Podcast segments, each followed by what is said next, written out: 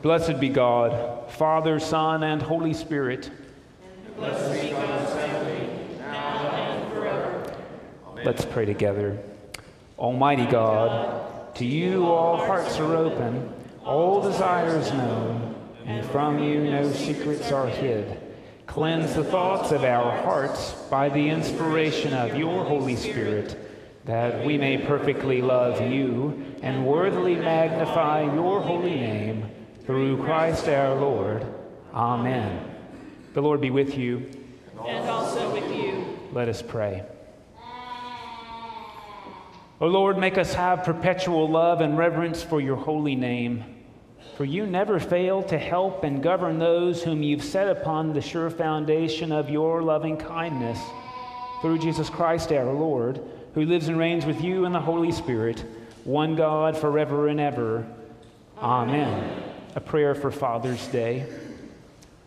We give our thanks, Creator God, for the fathers in our lives. Fatherhood does not come with a manual. In reality, teaches us that all fathers have areas in which they excel and others in which they regret. And so we ask your blessing for all of us fathers, and forgiveness where it is needed. This Father's Day, we remember the many sacrifices fathers make for their children and families, and the ways, both big and small, they lift children to achieve dreams thought beyond reach. So too, we remember all those who have helped fill the void when fathers pass early or are absent. Grandfathers and uncles, brothers and cousins, teachers, pastors and coaches, all the men who reveal your love one day at a time, best as they are able. For those who are fathers, we ask for wisdom and humility in the face of the task of parenting. Give us the strength to do well by our children and by you day by day. In your holy name, O God, we pray. Amen. Amen.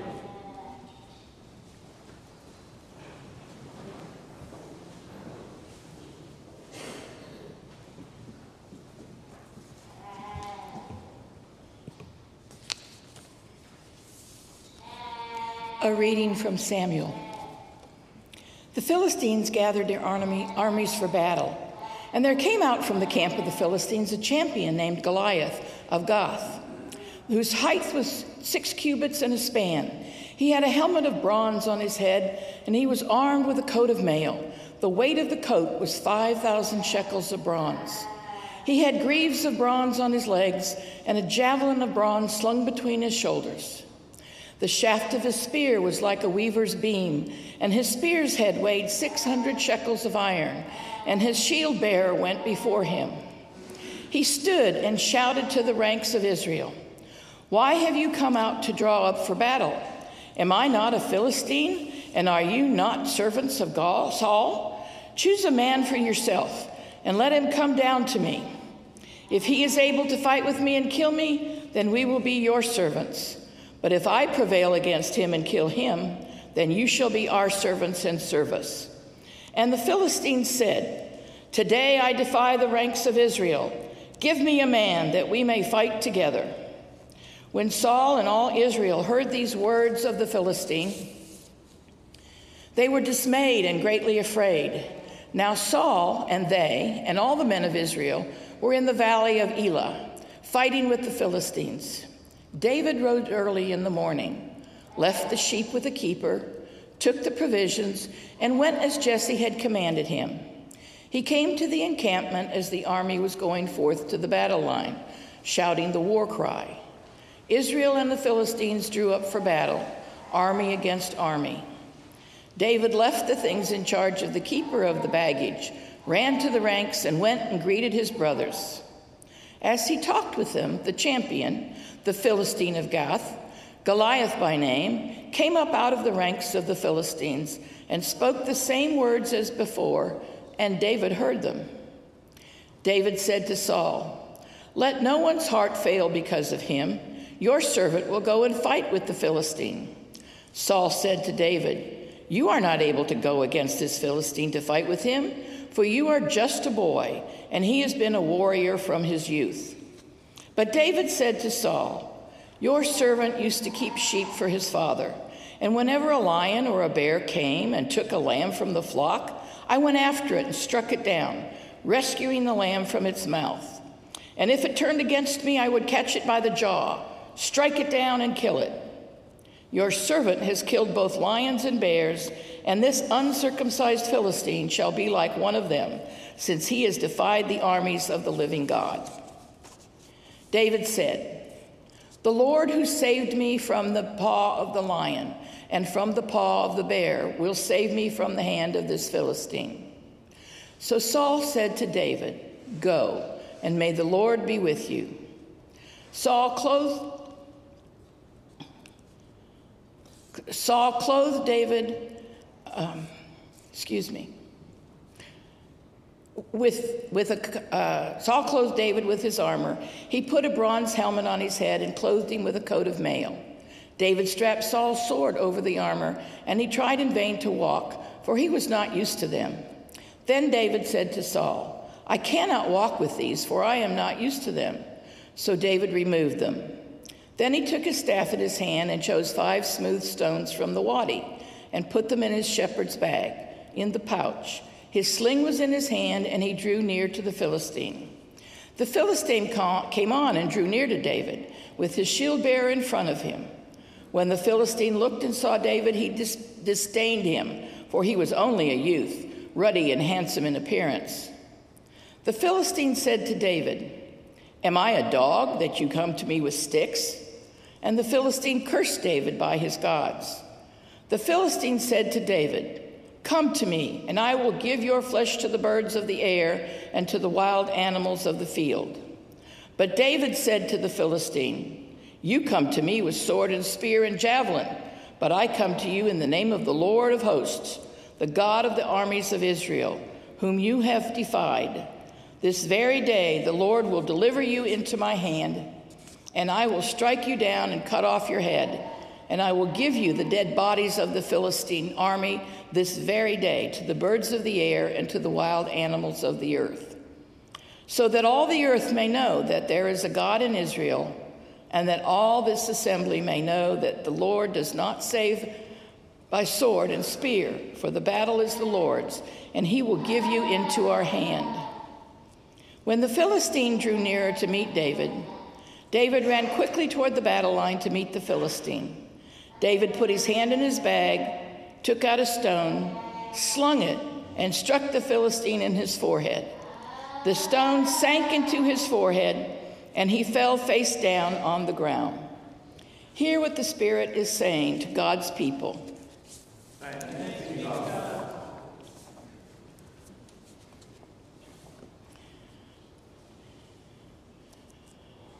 A reading from Psalm nine. You will read responsively at the half verse.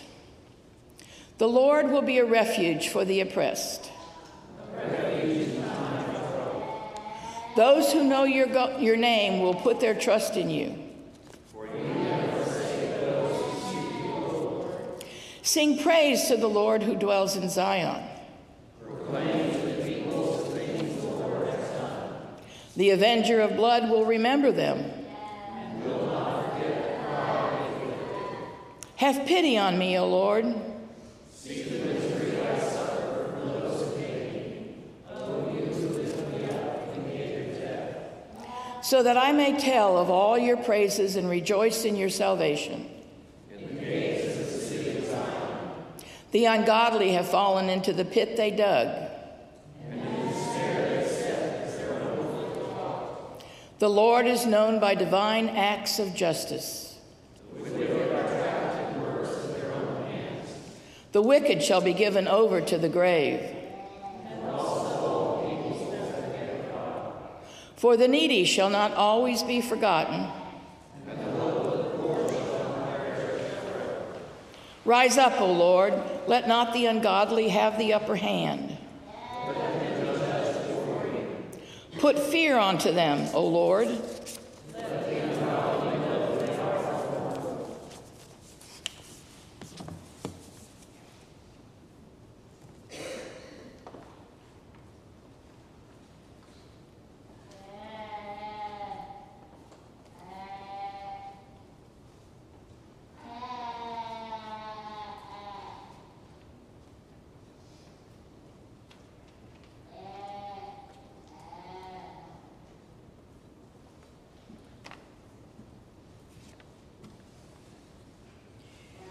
a reading from the second letter of Saint Paul to the Corinthians. As we work together with Christ, we urge you also not to accept the grace of God in vain. For he says, at an acceptable time I have listened to you, and on a day of salvation I have helped you. See, now is the acceptable time. See, now is the day of salvation. We are putting no obstacle in anyone's way, so that no fault may be found with our ministry. But as servants of God, we have commended ourselves in every way, through great endurance, in afflictions, hardships, calamities, beatings, imprisonments, riots, labors, sleepless nights, hunger, by purity, knowledge, patience, kindness, holiness of spirit, genuine love, truthful speech, and the power of God. With the weapons of righteousness for the right hand and for the left, in honor and dishonor, in ill repute and good repute. We are treated as impostors and yet are true, as unknown and yet as well known, as dying, but see, we are alive, as punished, and yet not killed, as sorrowful, yet always rejoicing, as poor, yet making many rich, as having nothing, and yet possessing everything. We have spoken frankly to you, Corinthians. Our heart is wide open to you. There is no restriction in our affections, but only in yours. In, re- in return, I speak as to children. Open wide your hearts also. Hear what the Spirit is saying to God's people. Thanks, Thanks be to God.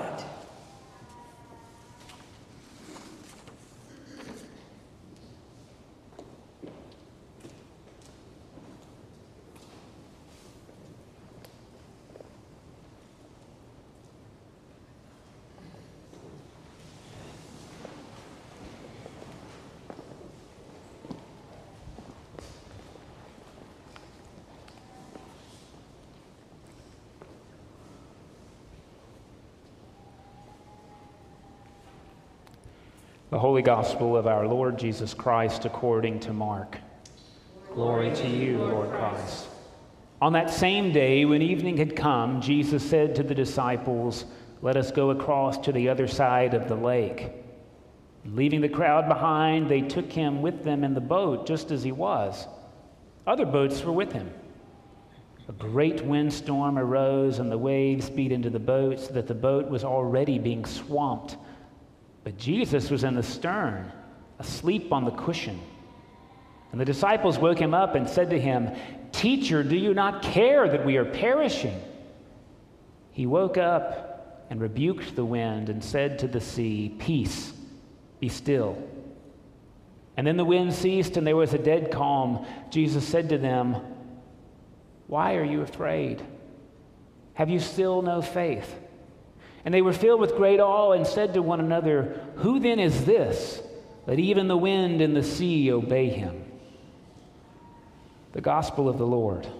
Praise, Praise to you, Lord Christ.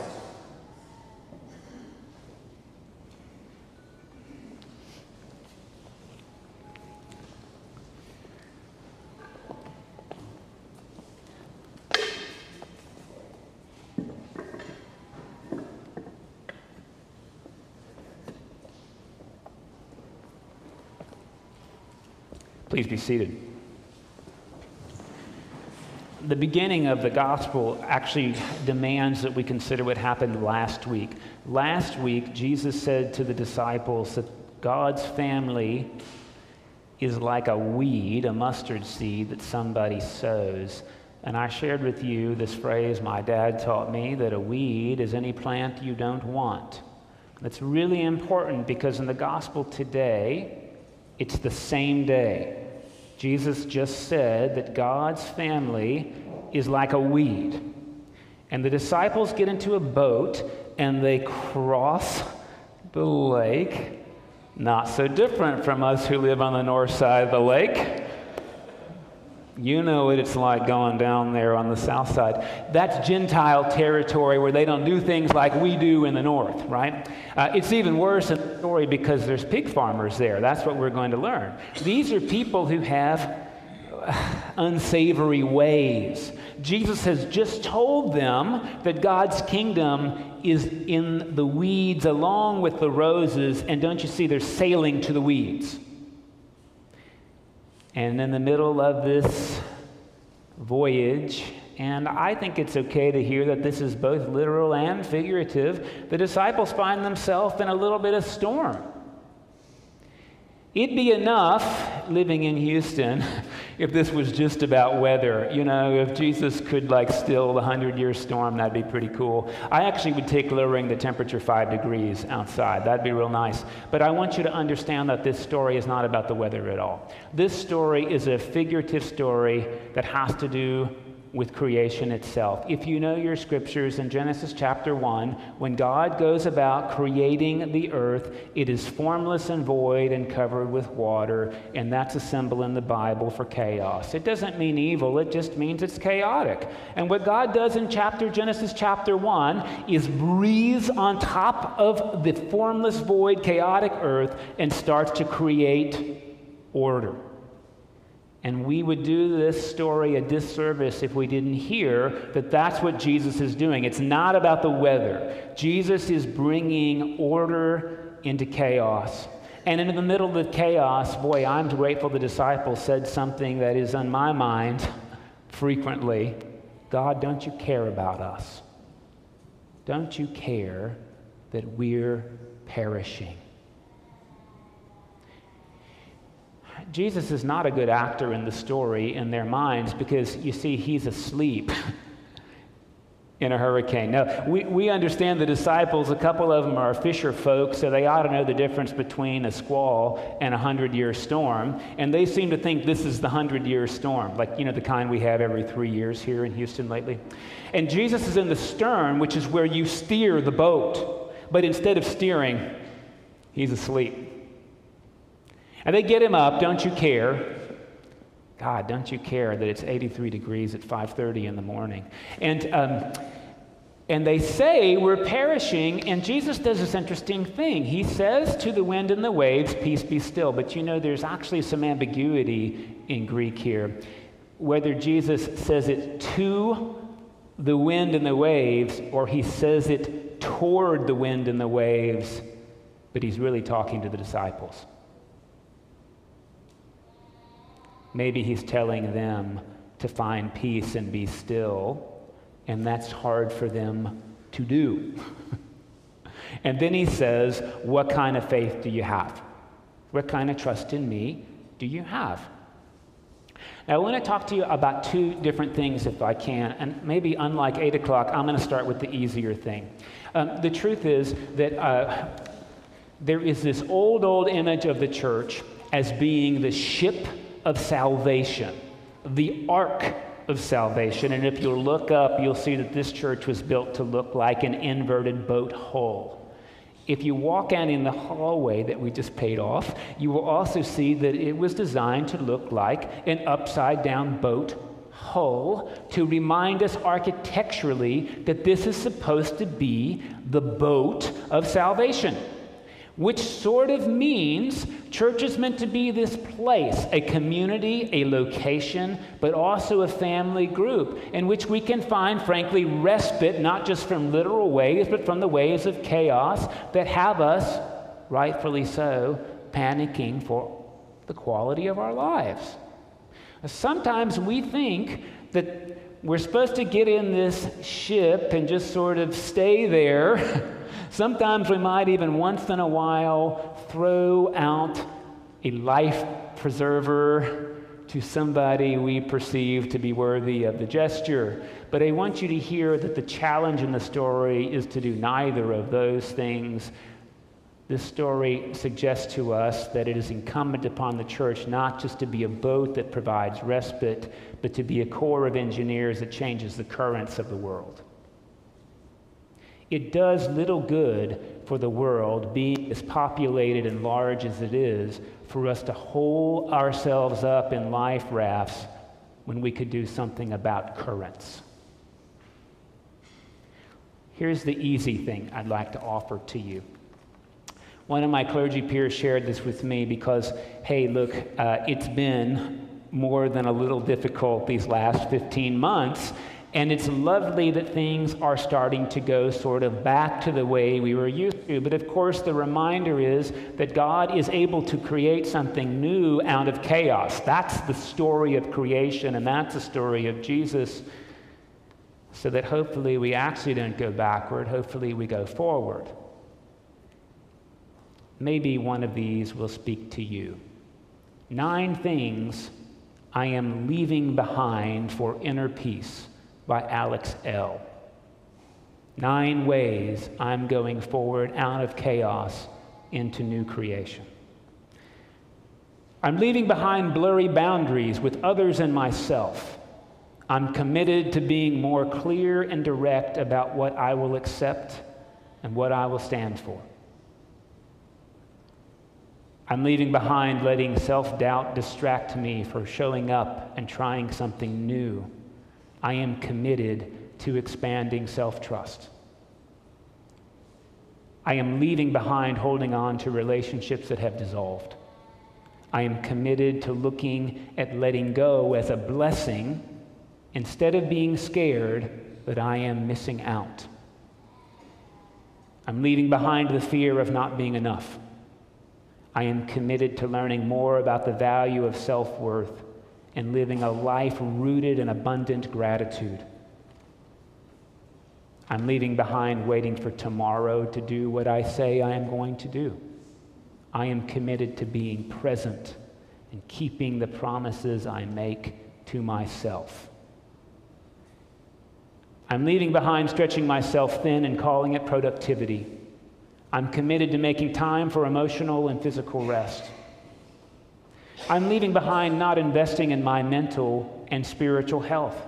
I'm committed to staying in therapy and spiritual direction for neutral emotional support. I am allowed to let people hold space for me. I'm leaving behind being impatient with my healing. I am committed to offering myself grace and compassion as I move through pain points that I have resurfaced. I'm leaving behind not celebrating or acknowledging my joy. I am committed to living fully and leaning into moments of joy, even in grief. If one of those spoke to you, and you could make it a spiritual discipline, we would start to change the currents, not only of our own spirituality, but the waters that carry us. And what do you know? We wouldn't need so many boats, because we would be peaceful, we would be still, and we would create peace and stillness in our community. Hopefully one of those spoke to you. Now I'm going to say something really crazy. What's new, right?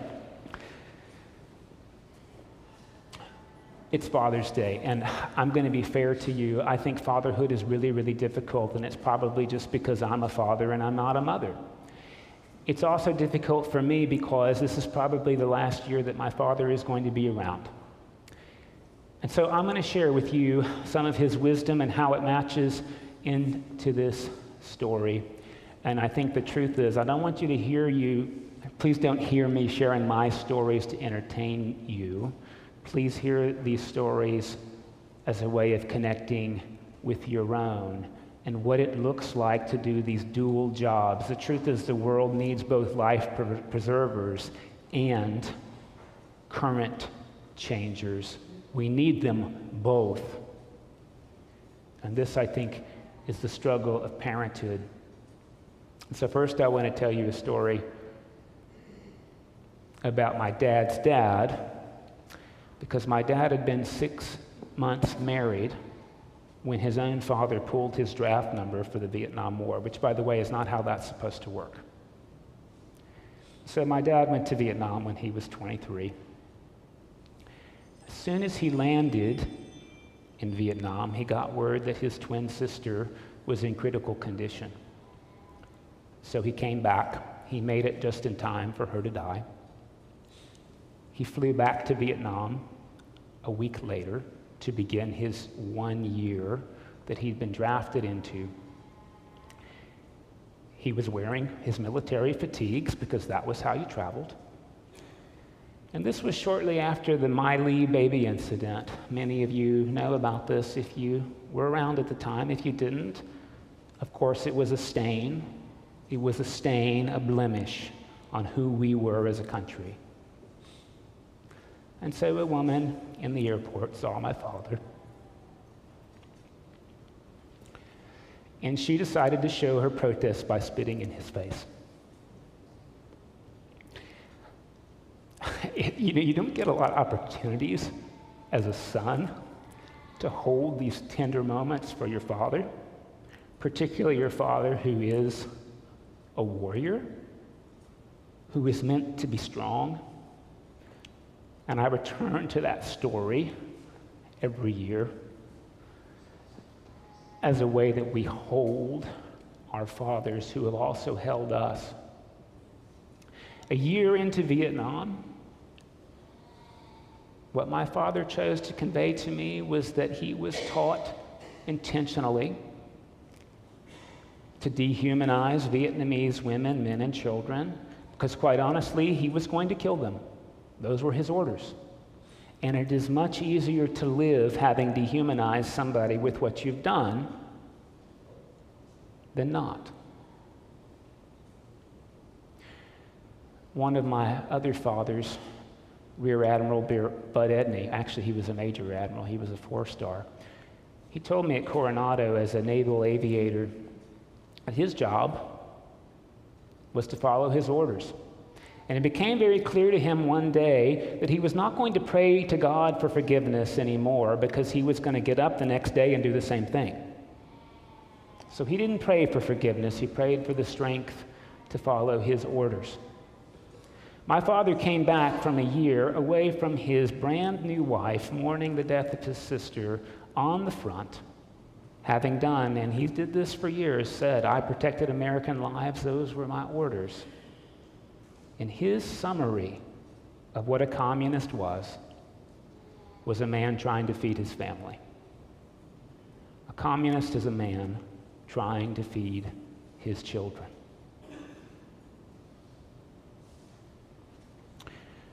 Holding our fathers is difficult, especially if they don't want to be held. This was a wonderful principle. I actually consider it the gospel of Jesus Christ, that phrase. A few years later, maybe more like thirty-five years later, my dad had a nursery, and he sold plants at a farmer's market. He was like a wholesale nurser, nur, uh, nurseryman. There was a man at the market who sold cabbages out of the back of his Honda C R X. He was black. The other vendors at the market threw him out of the market one day. They said it's because he didn't grow all those cabbages himself, which was in violation of the market rules. None of them grew all their own produce either. My dad did. You never know always what exactly happened, But here's the story I'm going to hold as long as I can. My dad fought that. And he lost his market license, and he could no longer sell at the market because he, in his own words, defended this black man. And around the same time, I was a junior in high school, and I just met this really, really enjoyable friend at school, and we were going to go play putt-putt golf together. And she came over, having just worked at a restaurant in her uniform, and she asked if she could use the restroom to change out of her uniform. So she did. While she was changing, my dad came to me and said, "You cannot go out with her in public. People will think you're dating, and it will hurt your reputation." He was trying to throw me a life preserver, even though what he said was about changing the currents of the world. And this is the tension we so often live in. And I'll tell you, I honored my father when I went out with that girl and played putt-putt golf, and we had a great time, and she was my friend. And I honored my father when I went out with her. And we live in this tension as dads. I can tell you as a dad, I really just am mostly terrified I'm going to mess up this wonderful thing in front of me. It seems like there really is nowhere to go but down. You know, you're around these wonderful creations that God has made, and why God blessed you with them, I have no idea, but that's how it goes. And this is where we find ourselves in between currents and in between trying to protect our children, because we don't want them to suffer the ways in which we've suffered, and at the same time, the currents need to change. And this, I think, is the difficult part of discipleship that God asks us to do. The truth is, the reason some of those currents are still around is because we want to protect our children from them. And how we accompany our children, whether they're our biological children or our adopted children, or the people who go to this parish, that we've sworn a baptismal covenant to, that we will uphold you in your life in Christ. This is the stuff of discipleship that we hear in the story today. And how is it that we become not only still and peaceful in ourselves, how do we become agents of peace and stillness? How do we both offer life preservers, and how do we change the currents? How do we hold our fathers? We get this wild story that every single one of you has heard before. It's on the flannel board. It's kind of a terrible story, to be honest. Sometimes we love it because it's about an underdog, right? I mean, it's about little David and big old Goliath. And if you listen carefully, the story undermines itself. David has gone out and killed Goliath. And David says this thing, that God's weapons are not the sword or the spear. By the way, if my children talked to somebody else, I don't care who it is, like David spoke with Goliath, we'd have at least a timeout. "You uncircumcised Philistine, I'm going to cut your head off today." Hopefully we do not raise our children up in these ways. The story undermines itself if you know how this goes, because this is a temporary respite. The truth is, Goliath's not even the principal villain in the story. And by the way, it's not even efficacious. The people of Israel are going to struggle with the Philistines for the rest of the time they're around. And I think sometimes, sadly, we hear this story and we think, aha, onward Christian soldiers marching as to war, and we'll use whatever weapons it takes to protect God's people. And I want to put before you that uh, really the kind of soldiership we're called to looks a lot more like the Corps of Engineers than it does look like the General Infantry. The Corps of Engineers are there to build bridges. They are there to help with deployment and access. And if we live into the story in the wrong way, then just hear that we lived into it in the wrong way.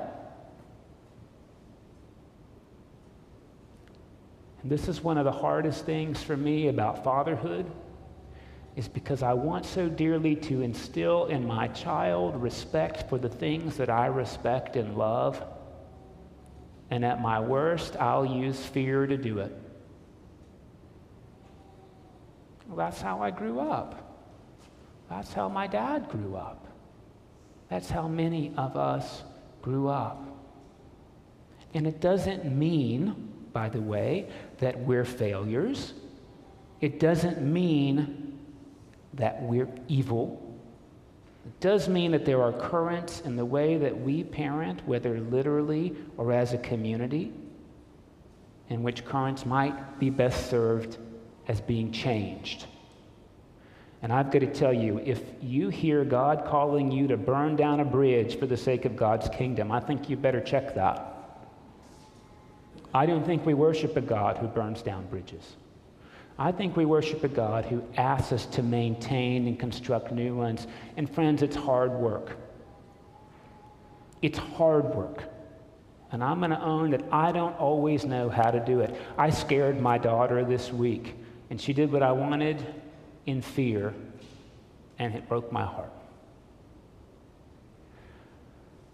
The diocese opened up some money from their foundations to accomplish racial reconciliation, and that looks like things like scholarships to historically black colleges. That looks like restoring the physical building of historic black par- uh, parishes.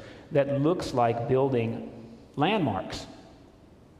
I heard the landmark bit, and I thought, you know, maybe we could build a landmark here. You all know that this is a, a rich NASA community. I actually, we celebrated the life of Joe Mechelet yesterday, who was the head of the Mir room over at NASA for a long time. Chris Kraft's name is on the building. He was here every Sunday at eight o'clock for the longest time, right? Jim Lovell was a parishioner here. Frank Culbertson was a parishioner here. So was Charlie Bolden, the first black head of NASA. Not only was he a parishioner, he was a senior warden. So I got this really great idea. Look, the diocese is making these funds available to make a landmark. And what if we made like a positive landmark? Like, what if we applied to have a memorial to the contributions people of color have made to NASA? So I wrote this grant proposal up. And we're going to talk about it with this committee this week, you know.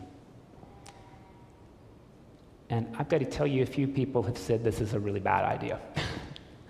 A few people have said, look, honoring just people of color is really divisive. All astronauts matter.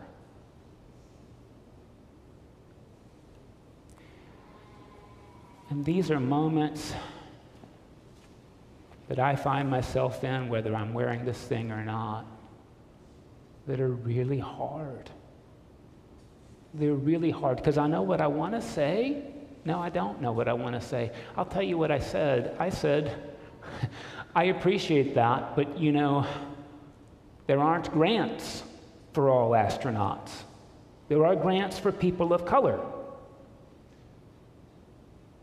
I don't think I said enough. I don't, I don't, I, I don't think I said enough. And I don't want to alienate somebody else because of what I hear the gospel to be.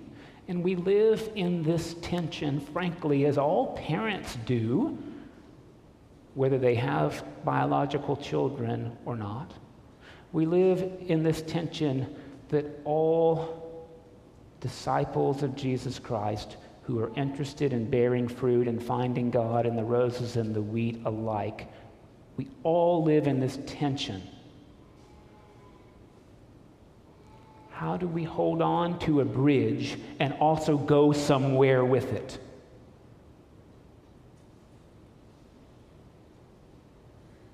Now, the bishop said some really interesting guidance to me. He said, yeah, you know, of course, that's true. Of course, that's true. And this isn't really that controversial because we're just celebrating good stuff that's happened. Like, why wouldn't we want to do that? In the moment, you know, And I used to teach high school, and parents would come sometime, and they'd say, this is a private school, and why are you giving my kid a B? You know, it's like these interesting moments where you're like, uh, I have a concept of what I want to say, and just the right words are really, really tough. And, you know, maybe sometimes I just wish I had a crib sheet of, like, what do I say in these tough moments to give myself space to say what I really want to say? And I just want you to hear that your priest is doing this with you, as a priest, as a dad, as a son, and that this is our call, is to hold that really delicate and sacred tension between being a place of respite and sanctuary and a place that re-engineers the current of our world that threaten the dignity of God's children. And if that's too hard to do, I get it, because there were nine things we could do, you know? There were nine things we could do going out of COVID. But I hope and pray that we'll do the harder work. And I want you to hear it's okay to say, I don't always know how to do it. That's all right to say, I don't know how to do it. Well, that doesn't mean it stops being a problem. In fact, when we don't know how to do it, here's, here's the legacy of this parish. We ask. We study. We use slide rules to put people on the moon in a thing that I don't know that I would get in. I don't, have you seen that thing over there? It looks like Star Wars one. Which is not real promising. And we did that. And we can do this. We can change the currents of our world if we'll do it together.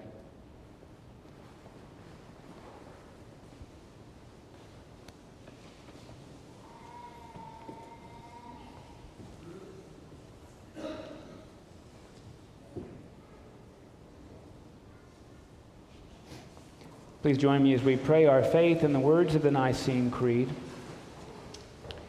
We believe in one God, Father, the Almighty, maker of heaven and earth, of all that is seen and unseen. We believe in one Lord Jesus Christ, the only Son of God, eternally begotten of the Father, God from God, light from light, true God from true God, begotten, not made, of one being with the Father. Through him all things were made. For us and for our salvation, he came down from heaven. By the power of the Holy Spirit, he became incarnate from the Virgin Mary and was made man. For our sake, he was crucified under Pontius Pilate. He suffered death and was buried. On the third day, he rose again in accordance with the Scriptures. He ascended into heaven and is seated at the right hand of the Father. He will come again in glory to judge the living and the dead, and his kingdom will have no end. We believe in the Holy Spirit, the Lord, the giver of life, who proceeds from the Father and the Son. With the Father and the Son, he is worshipped and glorified. He has spoken through the prophets. We believe in one holy Catholic and apostolic church. We acknowledge one baptism for the forgiveness of sins. We look for the resurrection of the dead and the life of the world to come. Amen.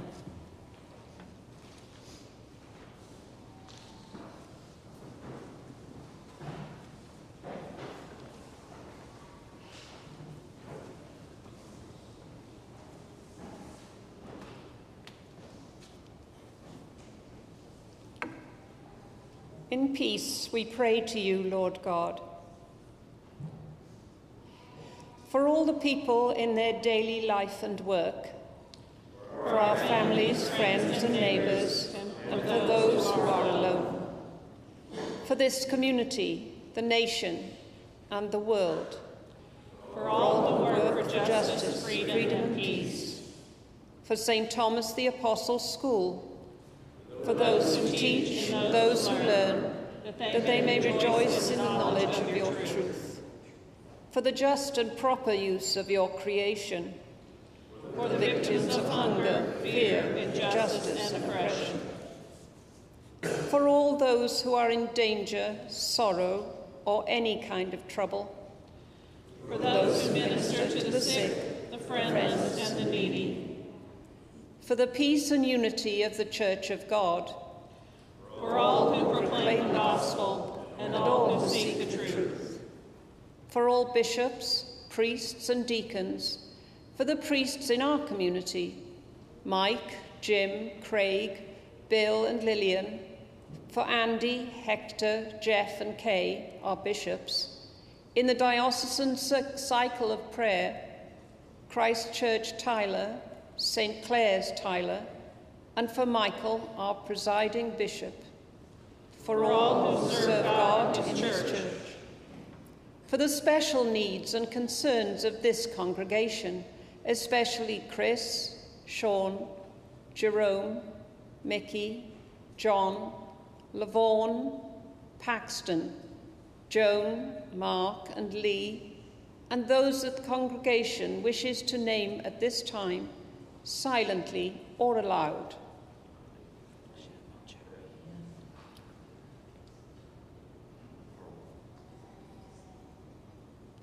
Hear us, Lord, for your mercy is great. We thank you, Lord, for all the blessings of this life. We will exalt you, O God, our King, and, and praise, praise your name forever and ever. We pray for all who have died, especially Martha, that they may have a place in your eternal kingdom.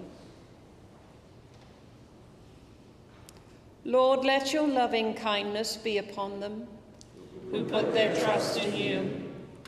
We pray to you also for the forgiveness of our sins. Have mercy upon us, most merciful Father. In your compassion, forgive us our sins, known and unknown, things done and left undone, and so uphold us by your Spirit, that we may live and serve you in newness of life, to the honor and glory of your name, through Jesus Christ our Lord. Amen. May the almighty and merciful God grant you absolution and remission of all your sins, true repentance, amendment of life, and the grace and consolation of the Holy Spirit. Amen. Amen.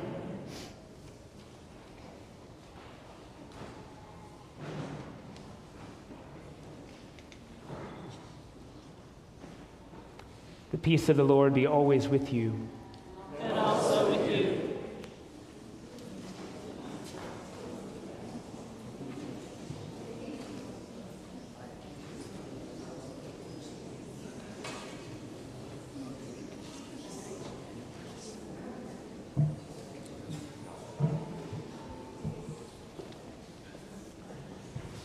Good morning, peace, and thank you for worshiping with us at Saint Thomas today. It's sort of nice to be able to spread peace across the aisles. Like this is a new thing that we've missed down. It's really, really joyful. Um, I'd like to uh, just make a few announcements. Um, sometimes we don't always realize, again, how much we use our building to support the community. So good for you to know that Monday through Friday, we're serving the community here through the administration of our school uh, with camps that teach our children not only skills, but how it is they become virtuous citizens. So whether that's archery or uh, Minecraft engineering, that's what's going on all summer here in the building, Monday through Friday. Yesterday morning, um, Bay Area Running Club needed a place to host a race, and this is always a great place to share with the community. So we did that in the morning, and then we came back yesterday afternoon and had two funerals, and um, you know, it's been especially hard for people who have had to wait almost a year to grieve loved ones, and your Daughters of the King here showed up uh, to create this incredible atmosphere of hospitality. Look, my last church had Daughters of the King, and they just got tired of doing it, and they said, bring your own cookies, and that's fine, but what I really love about our daughters here is that they sense this is important ministry. And I'll tell you that two of the people were not super well connected with the parish, And here we were, and this is the way we invite and include people in God's family. Thank you, daughters, uh, for doing this, for working hard, for showing a really a beautiful reception to people who are extremely vulnerable. I do want you to know, speaking of daughters, that we are celebrating the life of one of our founding daughters next week. Martha Halliburton, many of you know, died about ten days ago, and her service is going to be here this coming Saturday at two. Of course, you're invited, and of course, our daughters will be providing a lovely reception for that service as well. Thank you for inviting people into God's grace with the way you extend welcome to your most visible asset here, this building, and to grace, especially in times of need. I just want to raise up to you that we've got a looming opportunity. It begins auspiciously on the fourth of July. Um, we have a retired professor of astrophysics, Paul Cloutier, who is going to be teaching us throughout the month using the book Astrophysics for People in a Hurry. You may think this will be over my head, and literally it is, right? I mean, it is over your head. But uh, Paul is an amazing teacher, and he is going to help us make heads and tails of this book. Meanwhile, a couple parishioners, Lila Anderson and Antha Atkins, are going to help explain not only how this will expand the way you view the physical universe, but how it might be that you expand our faith universe through this book as well. It's okay if you struggle with the book, but you know, I don't know any other parish in the Episcopal Church that has sent human beings to the moon and is happy to celebrate the science behind it. And that's what we're going to do in July, so I hope you'll take us up on it. Continue to walk in love, as Christ first loved us and gave himself for us, an offering and sacrifice to God.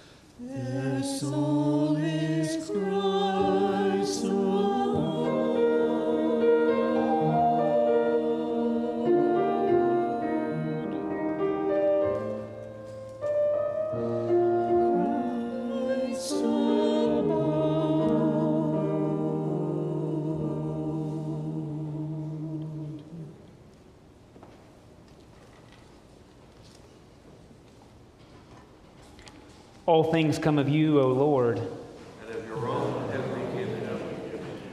This is the table not of the church, but of Jesus Christ. It is made ready for those who love him and those who want to love him more. So come, you who have much faith and you who have little.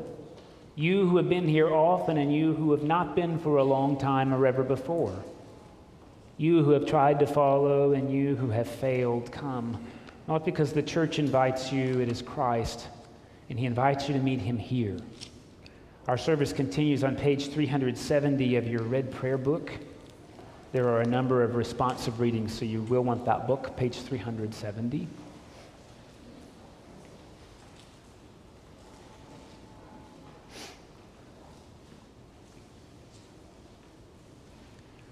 The Lord be with you.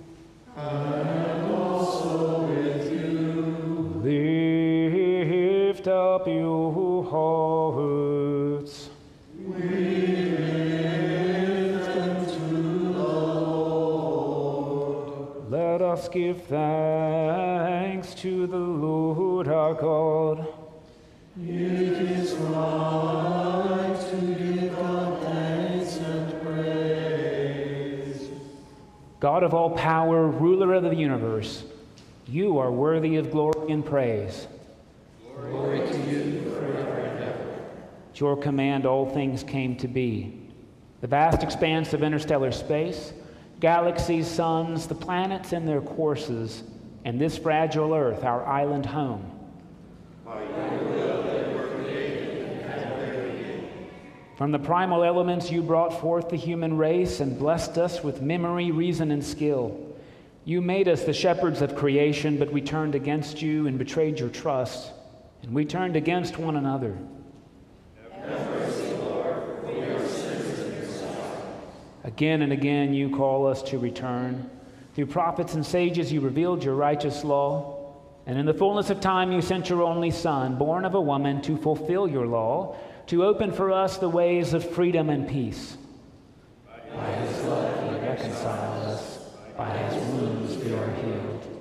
And therefore we praise you, joining with the heavenly chorus, with prophets, apostles, and martyrs, and with all those in every generation who have looked to you in hope to proclaim with them your glory and their unending hymn.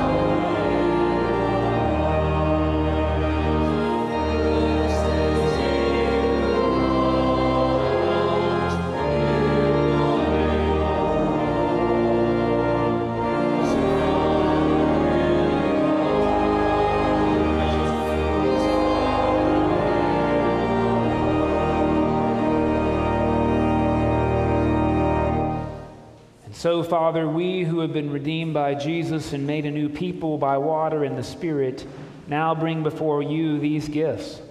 Sanctify them by your Holy Spirit to be the body and blood of Jesus Christ our Lord. On the night he was betrayed, Jesus took bread, said the blessing, broke the bread, and gave it to his friends and his betrayer, and said, "Take, eat.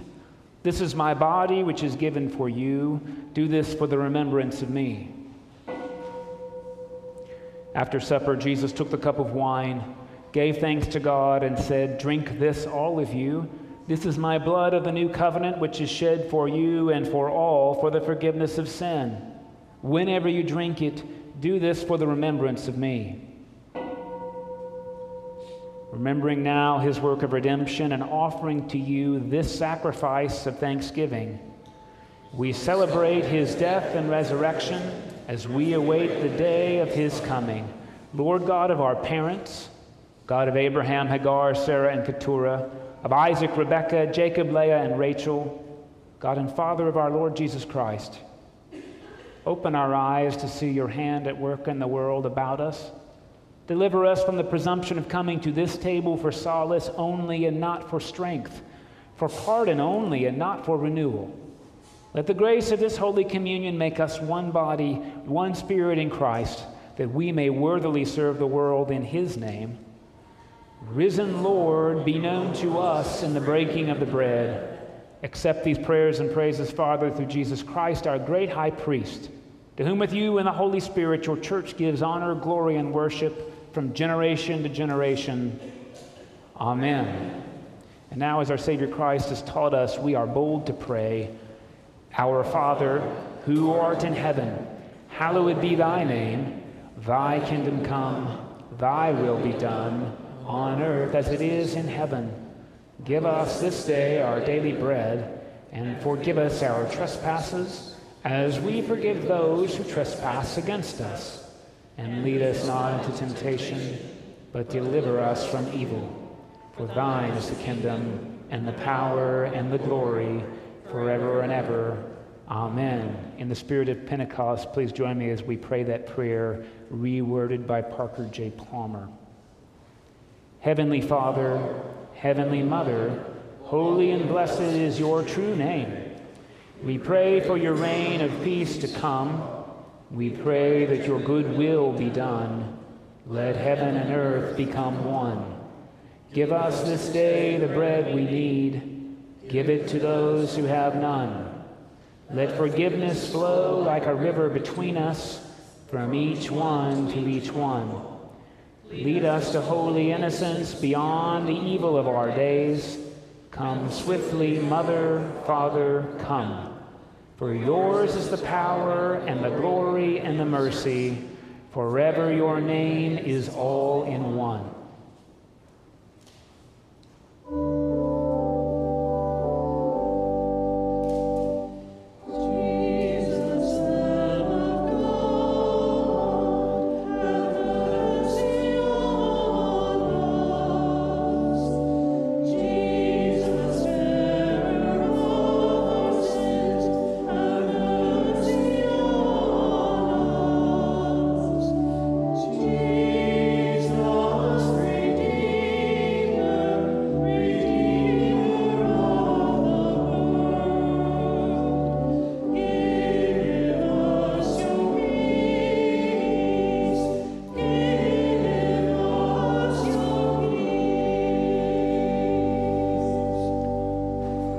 These are the gifts of God for you, the family of God. Feed on them in your hearts by faith and with thanksgiving. And I invite you to receive either bread and wine through intinction, that's dipping, or a blessing. If you would come to the aisle closest to your right, we'll come down in six-foot intervals and return to your seat on the far side.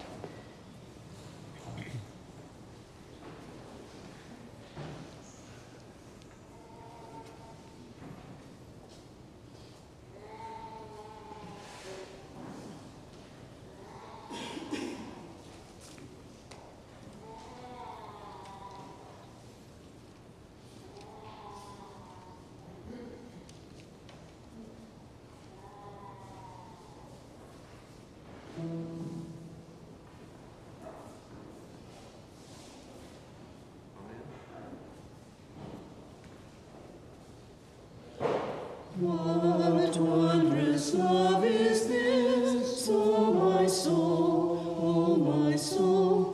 What wondrous love is this, O my soul? What wondrous love is this, that calls the Lord of bliss to lay aside his crown for my soul, for my soul? To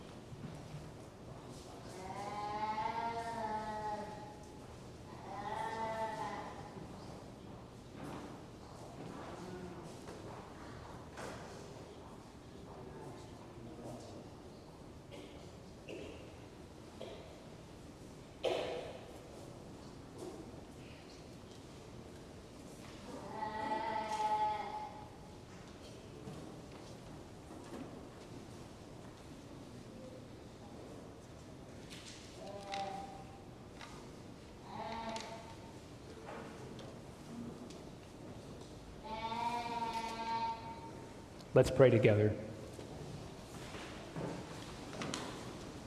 Freely thou hast given me thy body for my food, O thou who art a fire, consuming the unworthy. Consume us not, O our Creator. Consume the thorns of our transgressions. Instead, enter into our members, our veins, our hearts. Cleanse our souls and sanctify our reasonings. Make firm our knees and bodies with this nourishment from your table. Illumine our five senses, you ever at work in the world. Always protect, guard, and keep us from soul-destroying words and deeds. Give us understanding and illumination. Show us to be a temple of thy one Spirit and not the home of many sins. Thou art the only sanctification, nourishment, and light of our souls, O good one. And to thee we ascribe glory day by day. Amen. May God, who by the Holy Spirit created those, caused those of many languages and worldviews to proclaim Jesus as Lord, strengthen your faith and send you out to bear witness to God in word and deed. And the blessing of God Almighty, the Father, the Son, and the Holy Spirit be upon you this day and remain with you forever.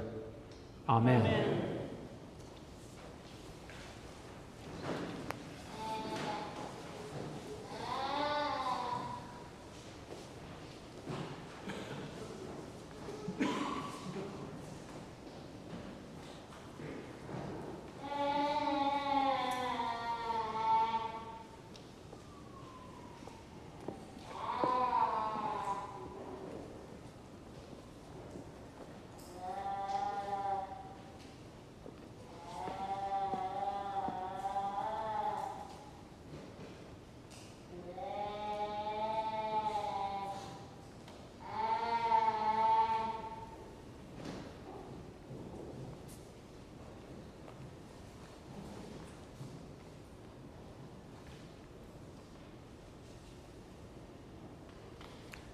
Alleluia, alleluia. Go in peace to love and serve the Lord. Thanks, Thanks be to God. Alleluia, alleluia.